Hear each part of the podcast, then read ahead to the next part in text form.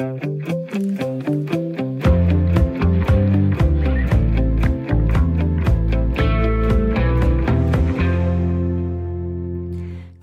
Eller god formiddag til dig, alt efter hvor langt du er nået i din dag, og dejligt, at du har tændt for hjemmetid.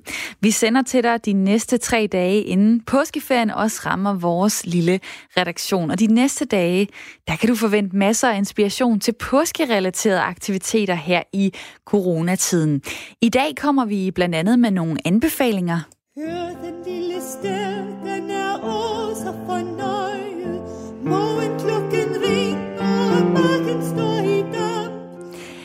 Anbefalinger til, hvor du kan tage hen i Danmark, hvis du vil have dig en på opleveren i naturen.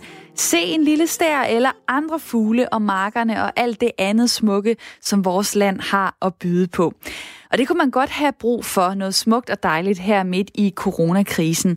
En krise, den giver som regel bare masser af bøvl og bekymringer og problemer, men krisetider skaber faktisk også gode rammer for innovation og nyskabelser, der er små lys, der bliver tændt i mørket, og det skal jeg snakke med en om lige om lidt. Og så er det i dag, at vi giver dig gode tips til, øh, hvis du vil med at tegne, hvad kan du så blive endnu bedre til? Hvad kan du kaste dig ud i, hvis du er nybegynder? Vi taler med Rasmus Kolbe, og hvis du har børn, så kender de ham 100% sikkert som lakserytteren, et stort fænomen på de sociale medier. Sammen med ham, der sætter vi gang i en lille tegneleg, både for børn og voksne, og det er her cirka klokken 20 minutter over 9. I dag der vil jeg også gerne have din hjælp til at finde dagens sang, og i dag der spiller vi en sang for dig, som har fået aflyst din ferie på grund af coronakrisen. Og det er simpelthen fordi, at min skønne producer Isa, hun skulle have været til Portugal på en velfortjent ferie, efter hun har knoklet i mange måneder her på Radio 4, og vi sammen har arbejdet for at få den her kanal godt i luften. Og hun sidder og skærer ansigter derude øh, bag øh, producerruden, og det kan jeg godt forstå. Men nej, så kom der jo lige en coronakrise i vejen, og det er delme ikke fair, når man har brug for sol, man har brug for en drink, man har brug for at slappe af tage på ferie med sin kæreste. Og jeg tænker, hun er langt fra den eneste, så derfor dagens sang i dag, den går ud til jer, der har fået aflyst en ferie. Du kan skrive ind til mig, hvor skulle du have været hen, og hvad havde du glædet dig til på den ferie? Og skriv så, hvilken sang du gerne vil høre som øh, plaster på såret. Isa får selvfølgelig også lov til at komme med et bud, og det lyder sådan her. This life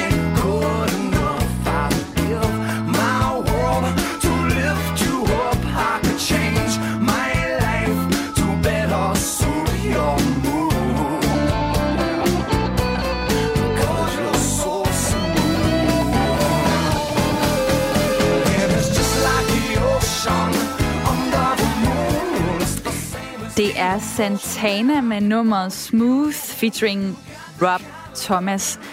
Og jeg har det helt fint med, at dagens sang i dag går ud som en varm krammer til min producer, men synes du også, at du godt kunne bruge en opmundringssang, så synes jeg selvfølgelig også, det er helt i orden. Så skal du sende en sms til 1424.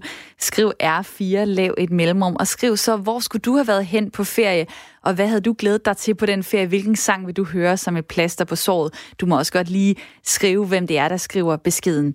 Velkommen til Hjemmetid i dag. Det er mig, der er din vært. Jeg hedder Camilla Due.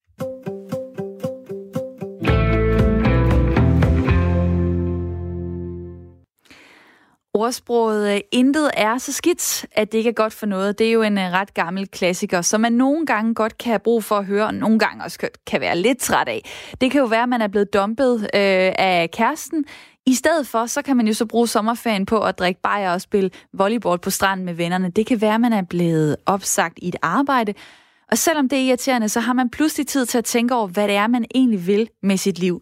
Og i krisetider, selvom der er meget skidt i både krisetider og krigstider, så kommer der af og til noget rigtig brugbart ud af det. Sidste gang, der kom noget dejligt, blandt andet ud af en krisetid, det var det her.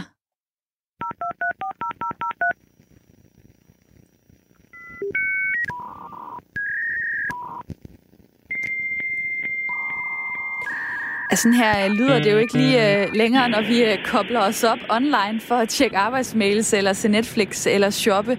Uh, men ideen om internettet kom faktisk fra en kritisk tid i verdenshistorien, nemlig den kolde krig. Dengang der var USA bange for, at Sovjetunionen ville ødelægge kommunikationsforbindelserne, og de arbejdede derfor i 60'erne og 70'erne på et globalt trådløst system. I øh, 80'erne der blev de første par hundrede universitetscomputere så koblet på, og i 1996 der brugte 12 procent af danskerne internettet et par gange om ugen. Og i dag der har vi jo så internettet på alle steder, på computere, på tablets, måske i vores ur, hvad ved jeg. Det er svært at forestille sig en hverdag uden. En anden ting, der har revolutioneret især halvdelen af verdens befolknings dagligdag, det er hygiejnebindet, som øh, opstod under 1. verdenskrig, fordi sygeplejerskerne i frontlinjen ikke havde adgang til bomuld.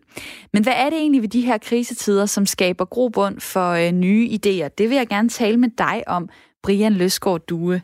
Velkommen til programmet. Tak skal du have.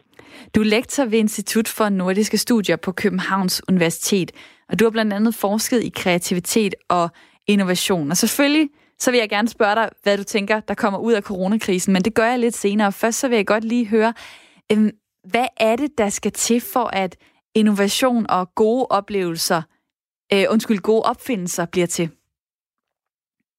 Ja, altså, øh, kan man sige, helt, hvis vi starte helt udefra, sådan lige med at prøve at definere begreberne, så er der jo forskel på kreativitet og innovation. Så kreativitet, det er jo det, der sker, når vi skaber noget nyt det kommer af det at, kre- at kreere noget. Øh, og vi skaber jo ting øh, i dagligdagen, tit og ofte, og børn er også utrolig kreative, men det er ikke altid, det fører til sådan en større værdi. Før det skal kaldes noget af værdi, så kalder vi det så innovation, og det er altså der, hvor det begynder at have enten en økonomisk, eller en social, eller en kulturel værdi på sådan lidt større øh, skala. Og det, der skal til for, at vi kan få noget innovation, det er jo, at vi har noget viden og nogle kompetencer og noget, og noget drive, øh, som er ligesom råstof i sådan en innovationsproces. Så man kan sige, at det vi egentlig gerne vil have, det er, det er innovation, hvis det er noget, som efter en krisetid skal holde gang i, øh, i julene, eller sætte gang i nogle nye ting, skabe nye job, øh, nye måder at leve sammen på, for eksempel. Ja, og det kræver selvfølgelig, at man er, at man er kreativ, ikke? at man sætter tingene sammen på den rigtige måde, øh, for at skabe den her innovation. Hvad er det så øh, ved krisetider, som gør, at der er et godt udgangspunkt, at der er en grobund for at skabe noget nyt? Det er jo øh, meget komplekst. Ikke? Man kan jo forstå det på mange forskellige måder, men, men øh, man kan egentlig bryde lidt ned til tre ting, som øh, rammer meget godt i forhold til det her ordsprog, vi har. Det lyder, at nød lærer nøgen kvinde at spænde. Og øh, hvis vi ligesom bryder det ordsprog ned i tre dele, så den første del, det er nød at der skal simpelthen en, en, en ret klar nødvendighed til, og det er noget af det, vi har i kriser. Det er lige pludselig både tidskritisk, øh, men det er også ret nødvendigt i forhold til øh, de behov, som opstår. Og den anden del af, af den her sætning her, det er, at øh, det lærer nøgen kvinde. Og det er altså ret klart, at der er et meget tydeligt behov. Ikke? Det vil sige, at der har sådan set en meget klar problemfokusering. Der er øh, et problem, der er en kvinde, der er nøgen i det her tilfælde, som fryser, øh, skal have noget tøj eller noget andet for at holde sig varm. Og den sidste del af det her ordsprog er altså, at, at hun begynder at spænde, øh, altså at lave noget tøj på sådan en form for maskine, en rokke, som man kaldte det i gamle dage. Og det er altså det her med, at vi øh, begynder faktisk at få en, en ret klar ramme, en ret klart mål for, hvad der, er, der skal til. Og det er noget af det, der er, er helt centralt i sådan krisetider. Altså at man har en helt klar idé om, hvad der er nødvendigt. Der er nød, der er noget, som er en klar problemfokusering, og så er der noget, der handler om, at det er et meget klart fokus. Altså at man har sådan et, en, en ramme eller en idé om, hvor man skal hen, en mål og en retning med, hvor man skal hen. Det er faktisk ret fint, mens du har øh, snakket, så har jeg stået og taget lidt noter, som om jeg gik øh, på studie igen. Og, og det, den måde at, at se den sætning faktisk blive til noget, altså nød, nøgen og så spinde, og så se de ord, der kobler sig på, det er jo faktisk en meget øh, simpel, men meget øh, naturlig udvikling på en eller anden måde, at der er nød, så, der, så kommer der et behov, og så kommer der til sidst en løsning. Hvis man kigger på, på nogle af de eksempler, som man kan putte ind i den her formel. Altså nu nævnte jeg før internettet og, og bindet øh, til kvinder. Øhm, er der andre eksempler, øh, som er øh, kommet ud af krisetider med denne her formel? Ja, det er jo, det er jo øh, man kan sige, rækken er, er endeløs. Altså lige nu, i, sådan, i teorien kalder man det lidt det, som vi, vi har nu her, en, for en black swan, altså en sort svane. Øhm, og, øh, og det er sådan nogle begivenheder, som man ikke rigtig har kunne forudse præcist, og som på en eller anden måde ryster det hele. Og dem har vi jo øh, flere af, mange af igennem historien. Øhm, og du nævnte selv i din intro også selvfølgelig ting, der er vokset ud af, af, af tidligere kriser, og, og der er mange forskellige ting, man kan nævne. Øhm, typisk har vi jo, når vi taler om kriser, haft med militære kriser eller krigssituationer at gøre. Ikke? Og der er jo for eksempel armbåndsure, som er blevet masseproduceret og anvendt i, i militæret. Der er blodbanker, som også er blevet opfundet øh, i forbindelse med, med krigene. Um, der er de her satellitter, som vi også har, og, og, og hængende op i luften, ikke? som vi alle sammen bruger til at kunne kommunikere med hinanden, som også er blevet opfundet i, i det her våbenkapløb øh, i den kolde krig. Og så sidder øh, alle... Mad på dåse, ja. og ja, nå, men ja, der er en endeløs række af, af ting, som vi bruger i dagligdagen. Gaffatape er også opfundet i forbindelse med at kunne holde fast på ammunition under krig. Så det er meget, det, det er meget krigsbetinget, også det med armbåndsuret og så videre. Den form for krise, vi ser nu, en øh, sundhedssygdomspandemi, øh, er jo måske ikke noget, som vi har set, øh, ja, skulle jeg til at sige, de sidste par århundreder nu, uden at måske fortaler jeg mig lige her, men, men jeg tænker, altså det er jo en anden form for, for krisesituation. Hvad, hvad tænker du, der kan komme ud af den, når det ikke er krig, men det er en anden form for krise? Hvad for nogle innovationer ja, skaber, vil være Ja, altså, det skaber selvfølgelig, mm, det skaber selvfølgelig et andet, øh, et andet fokus.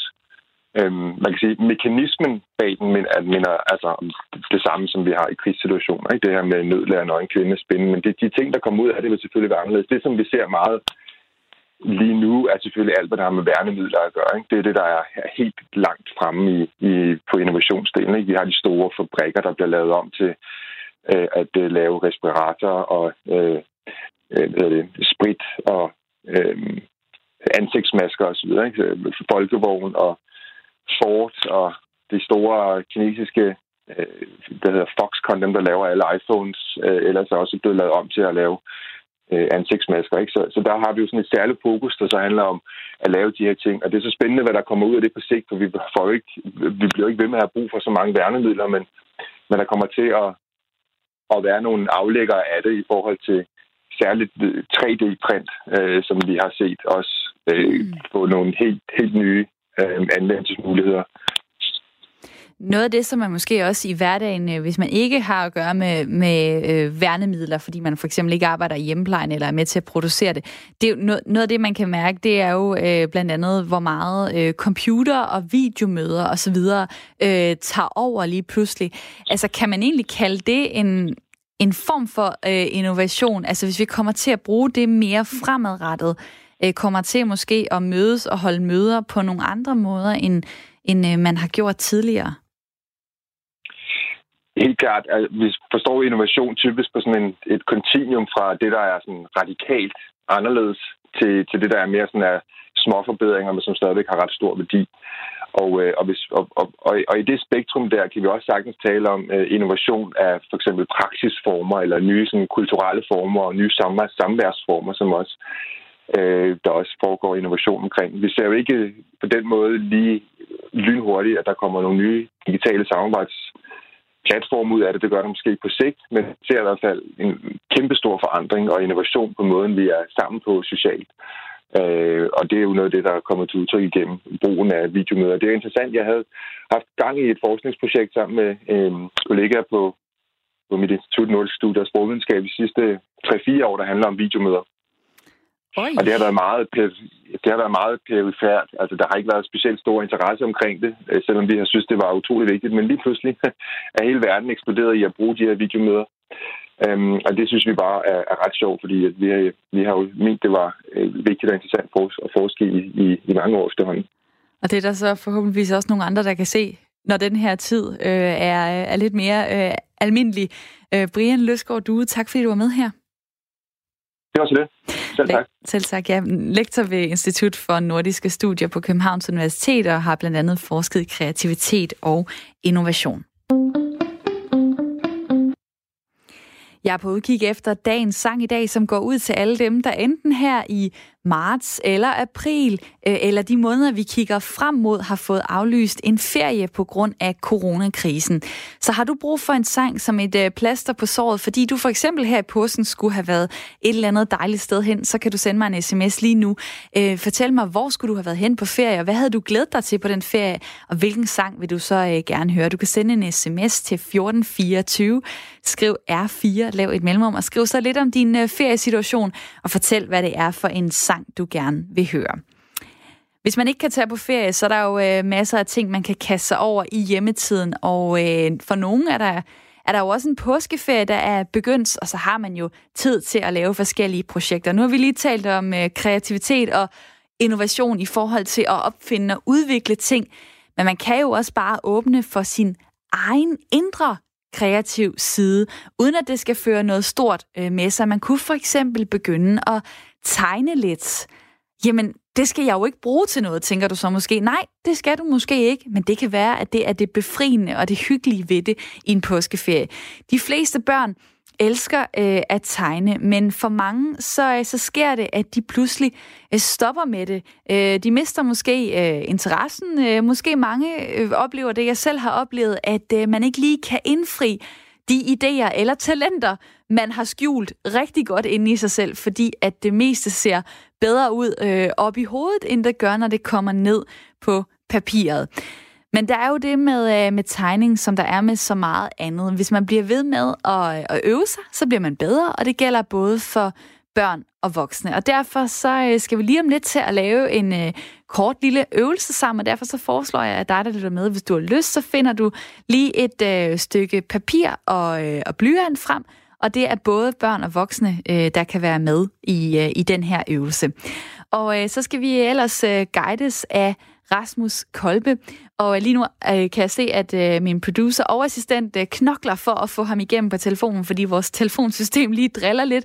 Men øh, jeg kan jo lige introducere ham imens, så han er kendt som øh, lakserytteren på sociale medier.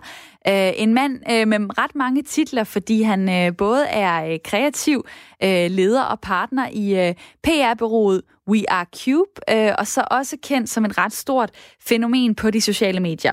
Hej Rasmus Kolbe. Godmorgen. Godmorgen. Eller god formiddag. Ja, god formiddag. Du, øh, hvor lang tid har du været oppe? Jamen, øh, ikke så længe faktisk. Kun, øh, kun lige 20 minutter eller sådan noget. Okay, men du er, er, du, er, du er frisk nu til at, øh, at tage os igennem en øh, tegneøvelse. Øh, jeg var lige ved at introducere dig. Øh, du har over en million følgere på TikTok, det sociale medie. Du har mere end 110.000 følgere på Instagram og flere uh-huh. end 7 millioner visninger af dine videoer på YouTube. Og noget af det, du blandt andet er kendt for, det er kreative ting øh, og, tegne, og det at tegne. Øhm, ja. Hvornår øh, startede din interesse for det, og hvorfor er du ikke stoppet med det endnu, som så mange af os andre? øh, jamen, øh, jeg, jeg startede, jeg har altid tegnet. Øh, det er jo det lidt fantastiske med mennesker, det er, at de tegner, før de taler. Øh, det er vores første sprog, og så øh, går vi i skole, så, så bliver det klemt ud af hjernen på os, fordi vi skal lære at huske ting, og, øh, og ting, der giver mening af matematik og sådan noget. Øh, så, men jeg har gået på tegneskole, siden jeg var 6, og så øh, har det holdt ved. Så er jeg fortsat videre på højskole, øh, som også er sådan en kreativ højskole. Og så er jeg gået på designskolen i Kolding. Så har jeg fået sådan en kreativ uddannelse også. Så jeg har bare aldrig holdt op, tror jeg. Og hvad er det, der er så fedt ved det? Altså, man kan jo også lave øh, kryds og tværs, øh, man kan øh, male, man kan øh, lave perleplader, man kan lave alt muligt kreativt. Hvad er det ved det at tegne, som du godt kan lide? Jamen altså, øh, kreativitet er evnen til at opfinde noget, der ikke eksisterer. Og tegning er et rigtig godt redskab til at formidle de ting. Du kan også sætte dig ned og skrive en, en fantasy-roman eller et digt eller noget andet.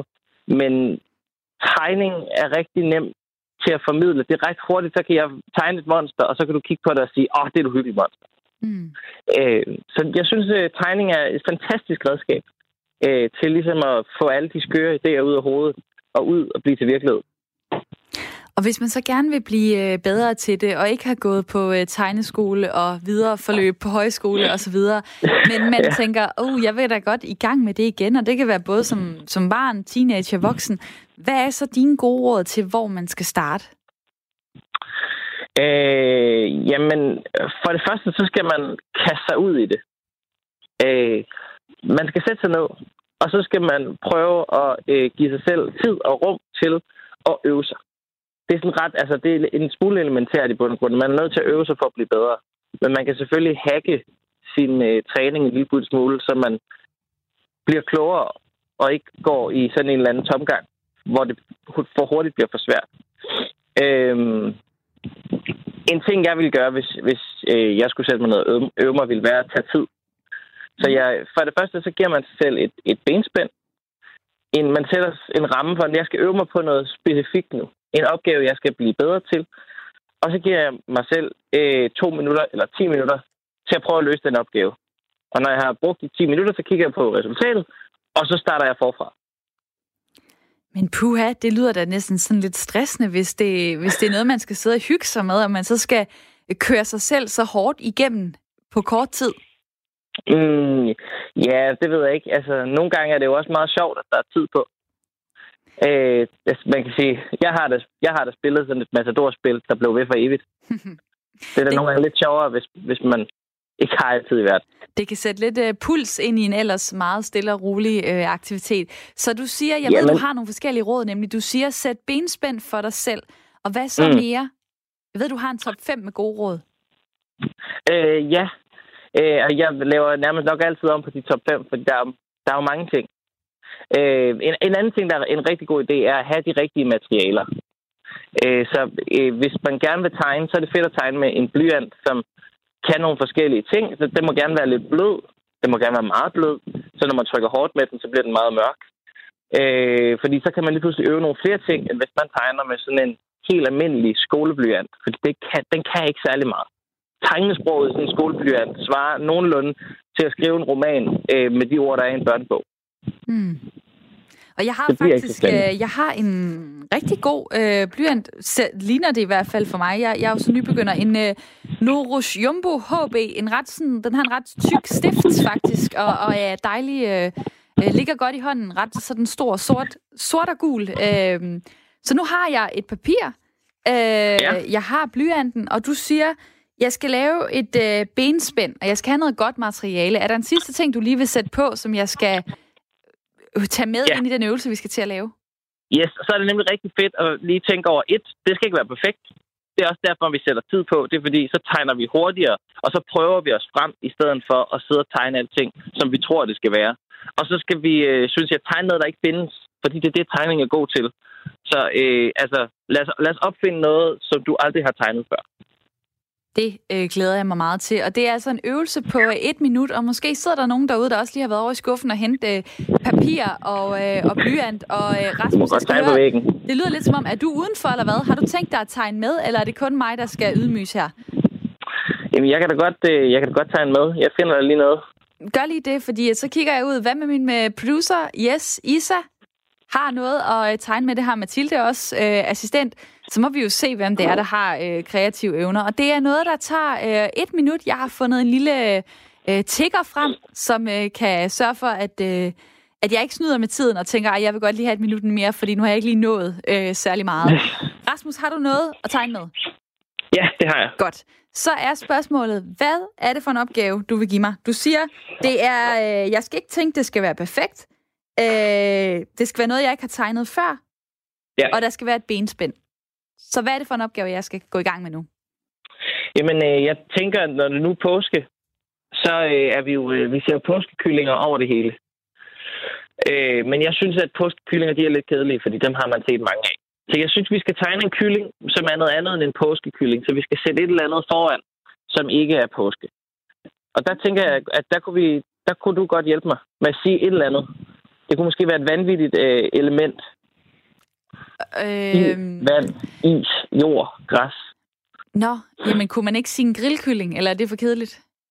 Jamen, det, kan, det ved vi godt, fordi hvis du skal tage en grillkylling... Shit. Ja, det ved vi godt, hvad er. Det er jo sjovere for eksempel at sige øh, Jamen, en jeg... isterning af grillkylling, eller en isterning af kylling.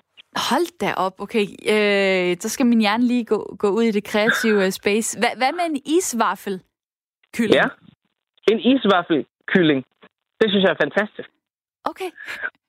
Og det vi, det, vi skal gøre nu, det er, at vi har et minut. Det vil sige, at vi kan nå at tegne en skitse mm-hmm. på en idé. Mhm. Måske mm-hmm. kan du nå at tegne flere, hvis du er god til at tegne hurtigt. Øh, så det handler om, at på det her minut, så skal vi tegne en isvaffelkylling. Den kan se ud på hundredvis af måder. Men der er helt sikkert en måde, som din hjerne tænker på, som det allerførste. Ja. Og så tegner du det. Okay. Du har ikke tid til at tænke dig om. Det er bare noget med at tegne. Og det har vi faktisk heller ikke, fordi der kommer et nyhedsoverblik om ikke alt for længe. Jeg sætter tiden i gang nu. Er vi klar? Alle, både 3. producer... Ja, 3. 2, 1, Værsgo.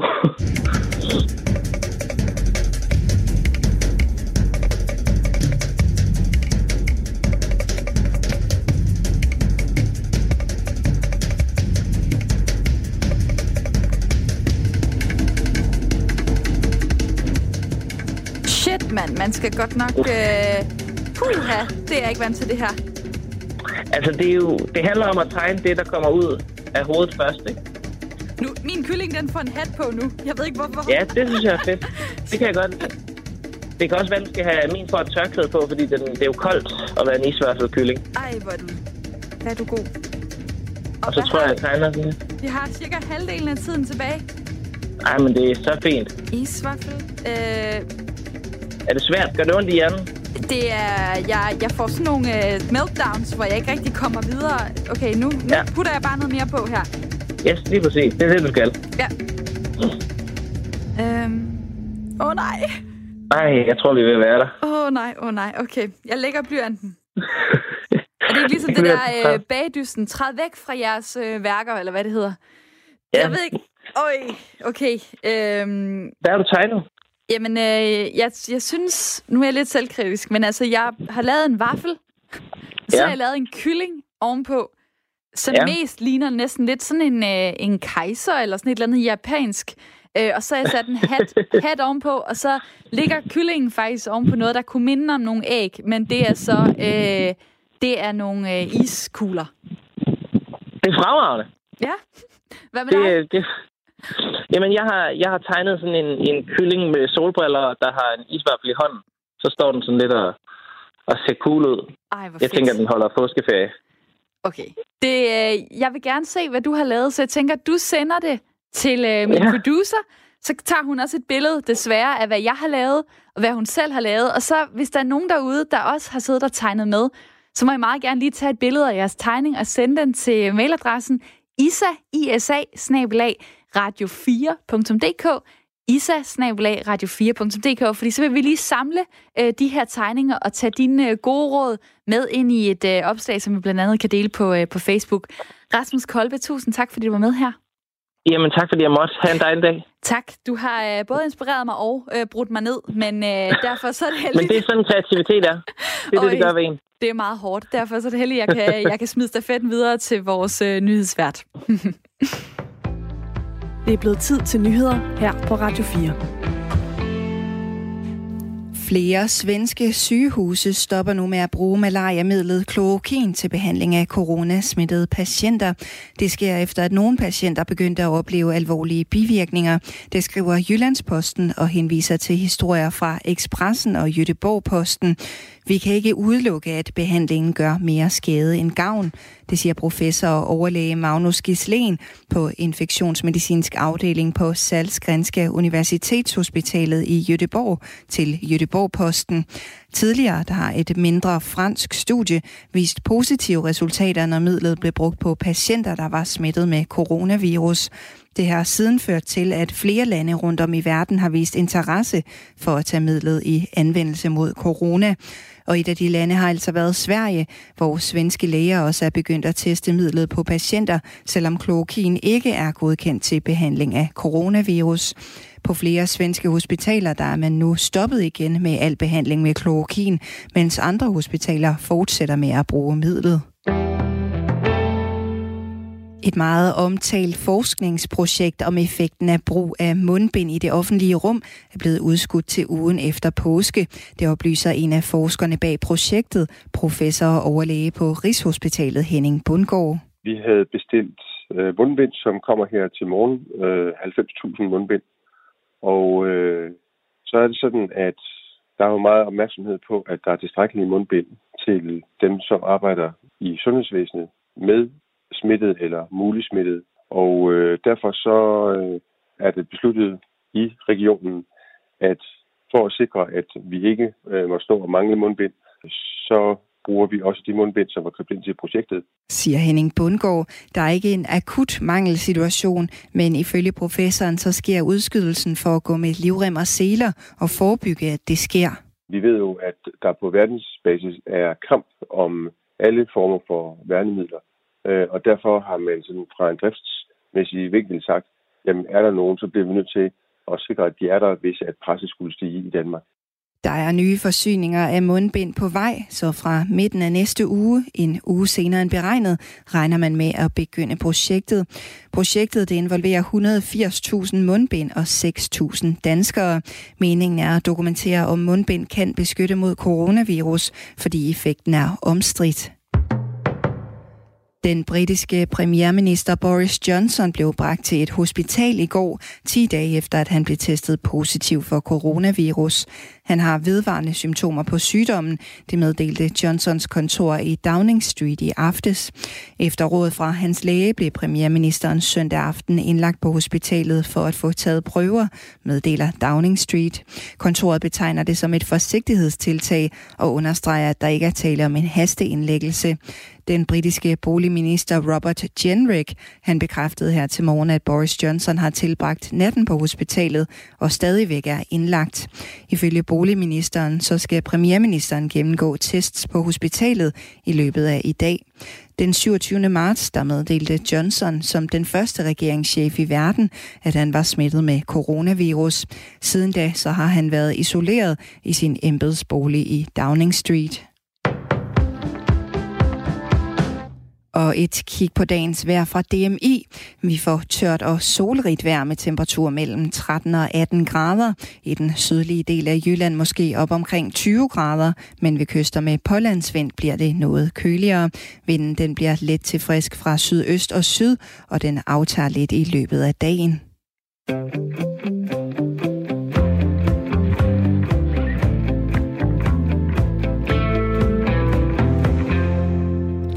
Her er det igen hjemmetid med mig, Camilla Due, der sniger sig ind i din øregang. Og om lidt, der skal vi på vandretur rundt i Danmark, eller i hvert fald blive guidet til, hvor vi kunne tage hen. Vi skal også lave en påskesnaps sidst i programmet, for selvom man ikke kan mødes med den helt store familie, så kan man jo godt kredse lidt om det, der kommer på påskebordet senere på ugen. Så skal jeg lige sige, at vi har også været helt op at køre under nyhedsoverblikket, fordi der er kommet en isvaffel kylling øh, ind på, øh, på mailadressen isasnabelagradio4.dk. Hvis du ikke har noget at lave øvelsen endnu, så kan du jo stadig gøre det. Tag et minut, tegn det, der kommer ud af dig, øh, hvis du skulle tegne en isvaffelkylling på et minut, og send det til isasnabelagradio4.dk allerede nu. Tak for øh, de dejlige øh, billeder. Vi leder også stadig efter øh, dagens sang, som i dag skal være et plaster på såret, fordi man går på arbejde, man knokler, man tjener penge, og så beslutter man sig for at holde en velfortjent ferie. Hvor skal den mund gå hen, tænker man? Man får fri af sin chef, man planlægger ferien, man bestiller måske et hotel, fly, man forestiller sig alle de dejlige ting, man skal lave på den der bjergetur, skitur, soltur, båltur, bådtur, eller hvad det nu er, man kan lide at lave. Og så bliver turen sgu aflyst. Ej, det er bare ikke retfærdigt. Og det er jo sket for massevis af mennesker nu her på grund af coronakrisen. Derfor så går dagens sang ud til alle dem, der er ramt af en aflyst ferie. Og jeg vil gerne høre fra dig, der står eller har stået i den her situation på grund af corona. Hvor skulle du have været rejst hen, og hvad havde du glædet dig til på den ferie? Hvilken sang skal vi høre som et lille kram i en øh, øvetid, hvor du ellers gerne ville have været derhen, hvor du havde drømt om at tage hen? Øh, Mathilde har skrevet, jeg skulle have været på Hidra, en lille ø i Sydnorge med 15 venner. Det er en årlig ting. Og derfor vil jeg gerne høre Pinde for landet. og alle synger, de tager en pinde for Hemsedal, pinde for Trysil, pinde for Hafjell, en pinde for landet. Vi tager en pinde for Hemsedal, pinde for Trysil, pinde for Hafjell. En sang af Freddy Kalas. Og det lyder som om, det er en festetur i Norge. Jeg troede, det var sådan en naturtur for lammet, vi tager en pinde for det kan være, at øh, du sidder og tænker, jeg skulle ikke have været til Norge, men jeg skulle have været til prik, prik, prik. Hvorhen skulle du have været på ferie? Send mig en sms lige nu til 1424. Skriv R4, lav et mellemrum, og skriv så lidt om din situation og hvilken sang du gerne vil høre. Så kan det være, det er den, jeg spiller sidst i programmet. Noget af det, der tit går op for mig, det er, øh, hold nu op, hvor er Danmark et dejligt land, særligt i godt vejr. Og jeg glemmer det tit, når øh, sommerferien nærmer sig, så tænker jeg, om hvilken græsk ø skal vi øh, til den her gang, eller hvorhenne? Kunne det være dejligt at tage hen sydpå?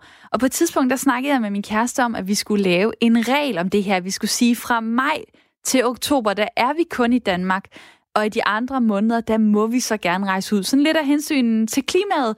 Øh, vi har ikke helt fået det gennemført endnu, men det er noget, som vi begge to tænker på at kunne gøre på et tidspunkt. Også fordi, at der er jo så meget smuk natur og hyggelige steder, man kan besøge i Danmark. Og dem ved jeg, at du er ekspert i at finde.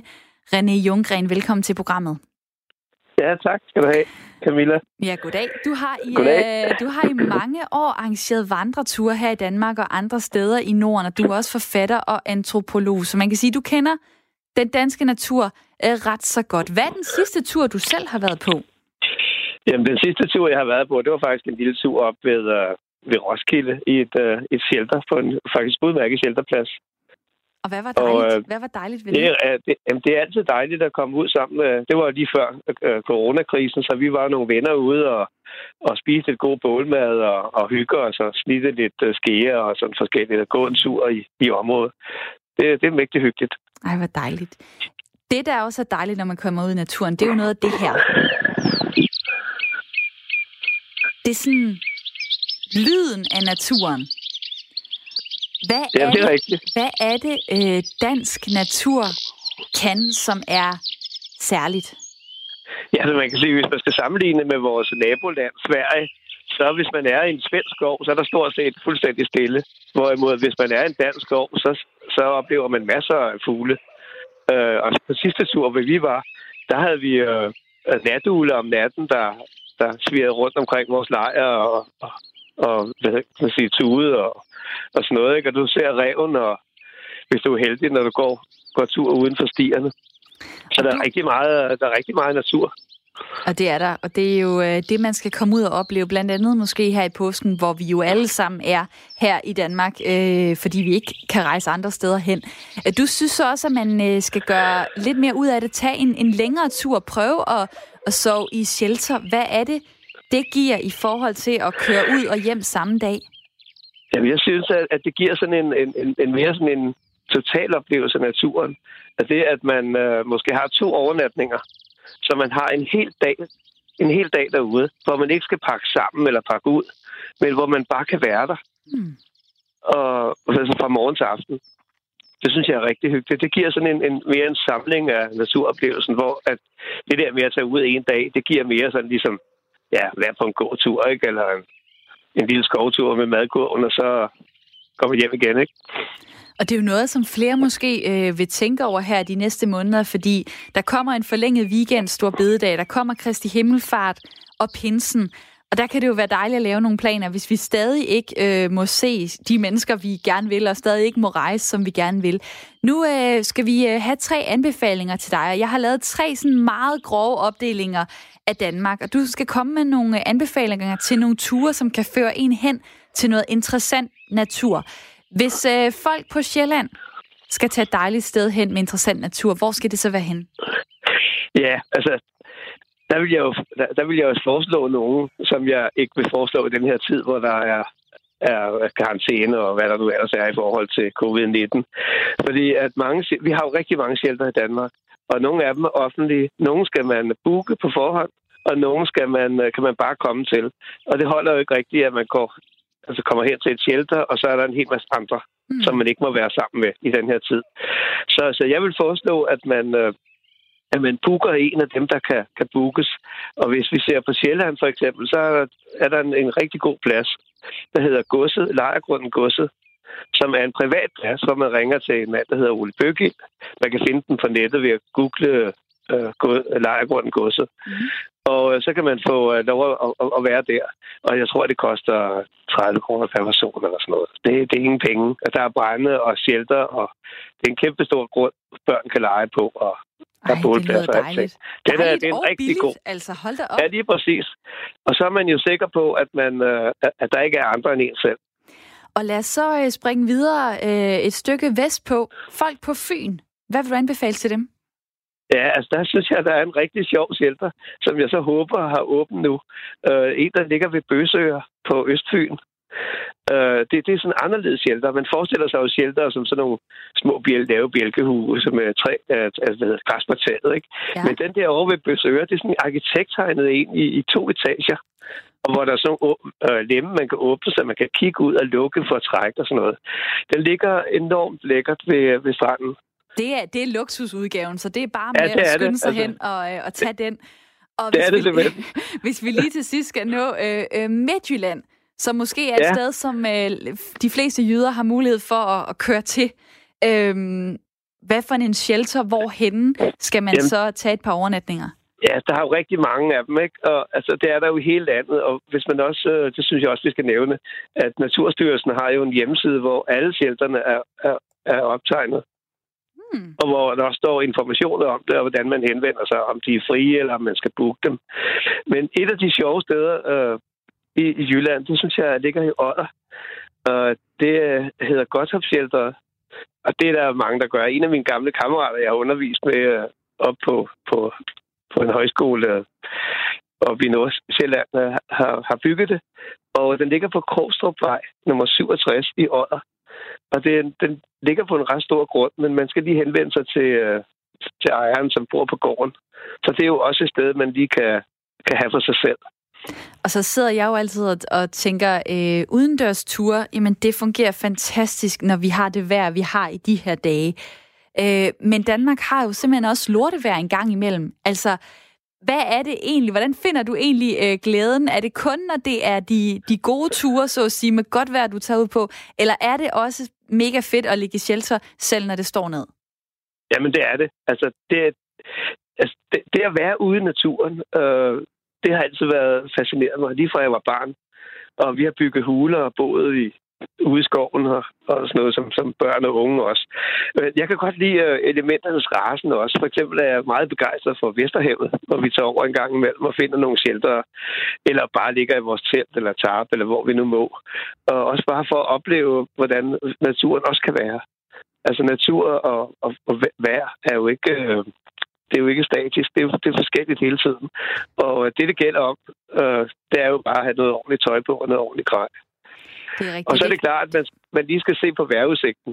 Fordi at hvis nu at vinden den står ind med 15 sekundmeter fra vest, så skal man måske ikke vælge et shelter, der ligger lige ud til kysten med åbning ud til kysten, men så trække lidt længere ind øh, i et skovområde, hvor der er læ.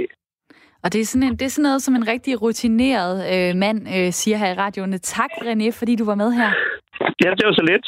René Junggren, forfatter og antropolog, og som i mange år har arrangeret vandreture, blandt andet i Danmark, men også andre steder i Norden. Og ja, Naturstyrelsen, de er også ude at sige, øh, lad lige være med at samle jer øh, på de samme øh, naturskønne steder, for eksempel Mønsklint eller øh, Jægersborg Dyrehave eller Rubjerg Knude øh, Fyr øh, i Nordjylland. Øh, tag nogle andre steder hen, og derfor så foreslår øh, Naturstyrelsen Tystrup Baglse på Sjælland, de foreslår Helnes på Fyn, de foreslår Kompedal Plantage i Midtjylland og Søheden Skov i Nordjylland. Og så siger de også, gå lige ind på vores hjemmeside ud i naturen.dk ud i naturen.dk, for der kan du øh, se, hvilke øh, oversete naturområder, der er nær dig. Det vil være sidste chance for at sende et bud ind på øh, dagens sang. En sang, som går ud til øh, alle dem, der har en aflyst ferie. Hvor skulle du have været hen på ferie, og hvad havde du glædet dig til, og hvilken sang vil du så gerne høre? Som et lille plaster på såret. Du kan sende dit bud ind lige nu på øh, sms nummer 1424. Skriv R4, lav et mellemrum og skriv lidt om øh, din aflyste ferie. Øh, der er øh, Pia, der her skriver, at jeg skulle have været rejst til Sydfrankrig for at vandre på Caminoen 800 km tværs over Spanien sammen med min søster. Havde glædet mig til det, øh, og jeg vil gerne høre You Never Walk Alone, der symboliserer sammenhold, skriver Pia altså øh, på sms'en. Og det kan være, at du har et bud, så send det lige ind på øh, 1424, skriv R4, lav et mellemrum, og fortæl, hvad det er for en sang, vi skal høre, hvorfor det er den, øh, vi øh, skal høre, hvad den måske har at gøre med den ferie, du har fået øh, aflyst. Påskefrokosten i storfamilien, den er jo også aflyst, øh, men det skal jo ikke forhindre os i at øh, spise påskefrokost med dem, som vi bor sammen med, eller via øh, FaceTime, måske via Skype, hvor, øh, hvor man jo kan mødes øh, virtuelt, øh, hvis man nu for eksempel bor alene og gerne lige vil udvide festen. Og bedst, som, øh, som man skal til at sætte tænderne i øh, sin mad med øh, æg og rejer og sild og røget laks og måske et stykke lam, så skal man jo ikke lige glemme lidt øh, væske til ganen. Haps, haps, haps. Nu skal vi have snaps. Snaps, det skærper appetitten, og det kilder under midten. Haps, haps, haps. Nu skal vi have snaps. Ja, en påskesnaps. Den pynter der også på bordet. Og den er jo altså bare bedst, hvis man laver den selv. Derfor har jeg nu ringet til dig, Rasmus Palsgaard. Velkommen til programmet. Tak skal du have. Du er manden bag gastronomibloggen fejnsmækkeren.dk, og oprindeligt så er du uddannet journalist, men du er så stort et madøre, at øh, opskrifter og restaurantbesøg og anmeldelser, det fylder hele dit liv. Så lad mig lige øh, spørge dig først, øh, hvor stammer din interesse egentlig øh, fra øh, for, for mad og gastronomi? Jeg vil næsten sige, at den er, øh, den er medfødt. I hvert fald så, øh, da jeg gik i børnehave, så var min, hjem, min mor hjemmegående, så jeg kunne selv vælge, hvornår jeg ville hentes. Øh, så det, hun plejede at gøre, det var at øh, læse op, hvad der var til middagsmad den pågældende dag, og så kunne jeg på den baggrund tage stilling til, om, øh, om jeg ville hentes før eller efter middagsmad. Hvis der nu var noget mere spændende derhjemme, så kunne jeg jo lige så godt blive hentet tidligt. Og, og, og den tilgang har, har, har nok fyldt ret meget i, i mit liv op gennem min, min opvækst. Så synes jeg da, at navnet Feinsmækkeren er, er helt på sin plads. Så vi skal lave en, en påskesnaps. Kan du sætte nogle ord på, hvad, hvad snapsen betyder for påskebordet? Den betyder jo i hvert fald noget for stemningen. Man kan sige, i forhold til øh, det, du sagde med, at man kan facetime, så er det jo en fordel, at man kan lægge på, når, øh, når onklen bliver for fuld, øh, i forhold til, når man er øh, samlet ved bordet. Men uanset hvad, så er det jo som sagt med til at give noget stemning, og selvfølgelig er det en, øh, en vigtig tradition, og øh, så kan den jo også smage godt, hvis man, øh, hvis man gør sig lidt umage. Ja, fordi øh, man, skal jo, man kan jo lave den selv, og måske er vi egentlig sådan kommet lidt sent i gang med det, fordi påsken starter jo lige om lidt, og måske skal den være klar til, til lørdag, eller til ja, skal torsdag til påskemandag. Men hvilken snaps er det, vi skal kaste os ud i at lave her? Ja, jeg har tænkt lidt over, hvad der kunne lade sig gøre med øh, forholdsvis kort varsel, og øh, der er heldigvis øh, flere muligheder. Jeg synes, at noget, jeg godt kan lide, det er en frisk snaps, som, øh, som letter øh, munden og, øh, og følelsen i kroppen frem for at, øh, at tynge. Så øh, jeg har fundet på en, jeg har ikke opfundet, men jeg synes, det, der ville passe godt, det var en dild og citronskals snaps. Mm, og allerede nu, så dufter det fantastisk her i studiet, fordi Isa, du har kastet dig over citronen. Ja, det har jeg. Hvad er du ved at lave med den? Jamen, øh, jeg fik at vide, at jeg skulle tage en meget skarp øh, skralder med, så vi kan lave nogle meget tynde øh, citronskralder. Øhm, og den er egentlig fin nok, men lige nu, jeg tænker, at det der hvide noget, det må du vide, øhm, det, skal ikke, det skal ikke med ned i snapsen, vel? Det hvide fra citronen, den skal helst være uden det. Kunne jeg forestille mig? Ja, lige præcis. Vi vil gerne kun have det gule med. Øh, fordi det er sådan, at, øh, at i sådan en klar øh, alkohol her, så, øh, så får du trukket alt smag ud, og det er både den gode og den dårlige. Så, og vi vil helst kun have øh, den friske, aromatiske gule del af citronskallen med. Ja, så det er jeg lige i gang med at få det sidste hvide øh, rest af. så der skal altså nogle, noget citronskal i. Hvad skal der ellers i, øh, Rasmus? Så har vi den friske dild. Der er jo, det er jo sådan med, med akvavit, at, at det har typisk en øh, karakteristisk duft og smag af dildfrø, men her er det altså den friske aromatiske top, vi arbejder med. Og øh, den kan man med fordel selvfølgelig skylle og rense, og hakke i lidt mindre stykker også for at frigive endnu mere smag. Og så skal den sådan set bare ned i, øh, i den øh, smagsneutrale alkohol, man nu har, har fundet. Det er smukt. Og den Isa, er... skal du have hjælp til det? Eller Nej, det er fint, den jeg klarer den. Altså, den er skyllet, så øh, lige om lidt, der begynder jeg at hakke den. Og jeg hakker lige de her citron i nogle lidt øh, tyndere skiver. Og så har jeg købt en øh, flaske Brøndum-snaps. Jeg kunne ikke finde, der var, man kan føre sådan nogle fra Aalborg, sådan nogle i en øh, syltetøjsglas, som faktisk er klar til, at man kan lave dem selv. Men der var udsolgt. Jeg ved ikke, om der er andre, der har fået den her idé. Ej. Så jeg har købt en hel flaske, og så må jeg lige hælde det øverste stykke af, så der er plads til ingredienserne, og så, øh, så hælder vi det dernede i. Og, og Rasmus, øh, du, du taler jo om at lave en frisk og, og let øh, snaps. Er der egentlig nogle sådan særlige smage, øh, man skal tænke over, som egner sig godt til det, som vi, vi spiser til påske?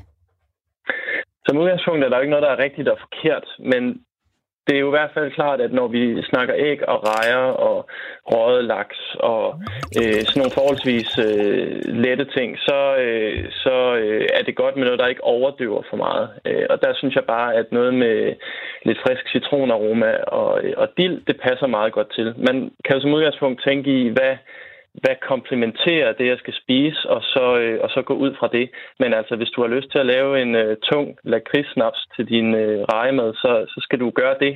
Men, øh, men det er så ikke det, jeg vil anbefale nødvendigvis. Og nu kommer der øh, citron, øh, meget fint skiver øh, ned og lander. Ej, det daler så smukt ned igennem snapsen og lander på, øh, på bunden af det, øh, af den klare væske. Øh, og om lidt så skal dillen i. Hvor lang tid skal den stå, før den begynder at, at smage af citron og dild? Det er dildsmagen, man nok vil fornemme først, og det vil der ikke, der vil ikke gå mere end en 4-5-6 dage, før man har en, en tydelig smag af dild, og, øh, og så vil citronskallen også øh, lige så stille nærme sig, når vi, øh, når vi rammer den her uges tid. Så altså, hvis man skal holde påskefrokost øh, her sidst på, på ugen, så, øh, så burde den øh, være der. Og Rasmus, øh, hæng lige på, fordi mens Isa laver øh, snapsen færdig, så øh, vil jeg afsløre dagens sang. Øh, jeg har bedt om øh, en, øh, en, et forslag til dagens sang for alle dem, der skulle have været på øh, ferie, men som er øh, blevet aflyst på grund af corona. Og øh, dagens sang, valgt af redaktionen, det er den her. Jeg har en dejlig kone. Hun er også med i aften. Et eller andet sted hernede, håber jeg. Og for fem år siden kom jeg kørende hjem til hendes Og inden at musikken starter, så øh, læser jeg lige beskeden op fra Hans. Jeg skulle have været på en dejlig tur med risrejser til Rinen med sejltur på smukke Rinen, besøg på Vingård, udsigten fra Lorelei og ikke mindst de festlige aftener i Drosselgasse. Men alt det er udskudt til ja, ingen ved hvornår. Mit musikønske er ikke særlig kendt. Det hedder Jeg vælger mig april. Og øh, den har vi da også øh, fundet frem til nu. Det var nok derfor, den lød sådan lidt sjov i starten med lidt intro. Øhm, vi hører nu her, Jeg vælger mig april. april. For det er en af mine venner, en særlig trofast følgesven, jeg altid har holdt af. Den sender de signaler, vi har savnet os som tænder. En flamme i os alle, på den første forårsdag, kom med.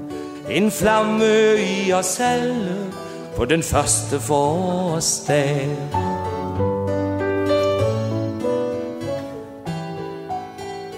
Jeg vælger mig april med regn og rusk og morgentoge, som pludselig bliver til sol, der skinner varmt på husets tag. Det puster og det myldrer frem med liv fra alle kroge, og intet er så dejligt som den første forårsdag. Intet er så dejligt som den første forårsdag.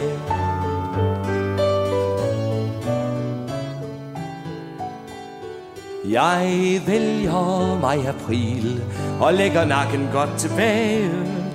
Jeg spejder op mod himlen, ligesom for at sige hej.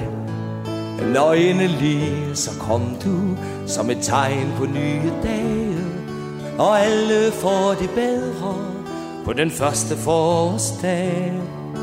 Alle får det bedre på den første forårsdag. Og det var Jeg vælger mig april med Helge Engelbrecht. Og tak fordi du skrev ind til os, Hans, med det dejlige øh, musikønske. Så er vi helt afslappet, og øh, det dufter af citron og dild her i studiet. Rasmus Palsgaard, øh, du, er stadig i, du er stadig med os her. Øhm, hvor lang tid kan, kan den her citron dild snaps stå, før den sådan øh, mister, hvad kan man sige, øh, det friske, øh, den dejlige smag? Ja, altså den, øh, det gode er jo, at man kan jo altid smage på den dag for dag, og så øh, hvis der er noget tilbage, øh, når den begynder at gå ned ad bakke, så er det jo fint. Men ellers så vil jeg sige øh, 14 dage, så, øh, så er den ved at være der, hvor at, at den ikke udvikler sig mere, og så kan man med fordel filtrere snapsen, så, øh, så smagen ikke udvikler sig yderligere, og så kan den sådan set stå, så længe det nu skulle være. Og Isa, du har lavet mange ting her i øh, køkkenet, som er vores studie også. Øhm, er den her, er det nem at gå til? Øh, ja, det vil jeg simpelthen sige, altså det er måske faktisk det nemmeste snaps, jeg kan forestille mig øh, at gå til. Øh, og det ser sindssygt flot ud. Lige nu der ligger der citron, og så ligger der dild, og så ligger der citron ovenpå igen, fordi jeg lige har øh, delt det lidt op. Og det jeg tænker, det er, at øh, lige om lidt, når man er færdig, så skal man måske lige vende den en omgang. Det forestiller jeg mig, at lige kunne gøre noget godt. Skal man så opbevare den måske koldt eller mørkt, eller er der noget, der gør en forskel der? Altså, det er i hvert fald en fordel ikke at opbevare den i øh, sollys. Så stil den ind i et skab. Øh, der, øh, hvis temperaturen er lidt højere, jamen, så kan der faktisk også blive trukket mere smag ud. Og så, øh, når den er, er færdig, så kan man sætte den på køl, og så øh, har den altid en, øh, en kølig snaps ved hånden. Og Rasmus, tak fordi du vil hjælpe os øh, med at lave det her. Jamen, det var hyggeligt. og god påske, Rasmus øh, Palsgaard, der står bag gastronomibloggen Fejnsmækkeren.dk. Og der er lige kommet to super dejlige øh, sms'er angående dagens sang, men dagens sang, den er spillet desværre Tak for jeres beskeder, men i morgen er vi klar med et, øh, en ny fællesskabssang, og der, der kan du jo også bare øh, byde ind på øh, sms'en. Nu skal vi have nyheder.